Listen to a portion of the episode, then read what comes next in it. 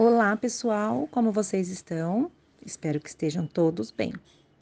Bom, vamos dar continuidade às nossas atividades? Hoje nós iremos trabalhar a disciplina de ciências e vamos falar sobre a sombra. Vamos lá? Toda vez que um objeto é colocado em frente à luz do sol ou a qualquer outra fonte de luz, esse objeto ele bloqueia a luz e forma uma região escura, sem luz. Essa região recebe o nome de sombra. Para complementar a nossa aula, vou disponibilizar um vídeo para que vocês assistam e depois respondam as perguntinhas. O vídeo está no canal do YouTube.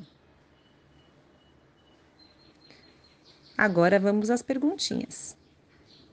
O Sol se movimenta no céu durante o dia?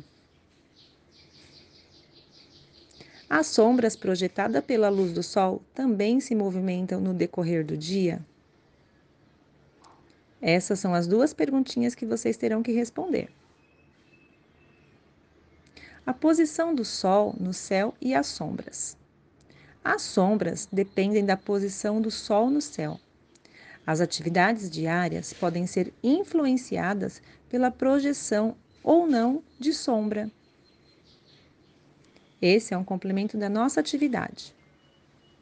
Agora, para finalizar o nosso tema sobre sombra, faça um desenho usando a sombra de um objeto.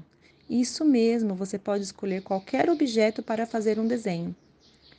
Pode utilizar a lanterna também do celular para fazer a sua sombra caso não haja sol. Depois do desenho concluído, mostre para seus colegas e professores. Um beijinho e tchau!